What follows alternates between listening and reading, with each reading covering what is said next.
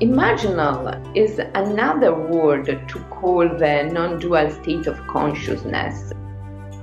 Imaginal and not imaginary.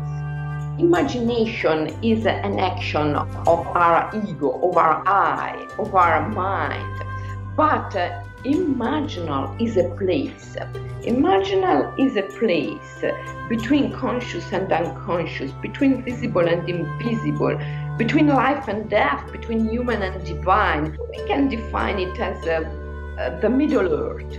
In this place, all the images um, which become uh, thoughts, ideas, emotions take place. And so, if we can reach imaginal, we can become the co creator of uh, our reality.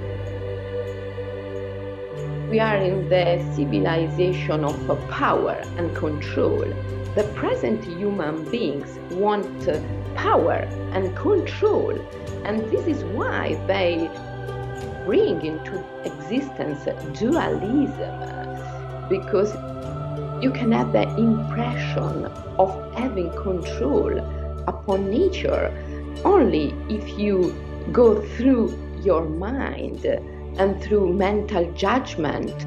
And if you separate bad from good right from wrong up and down and so on in nature all these distinctions doesn't exist.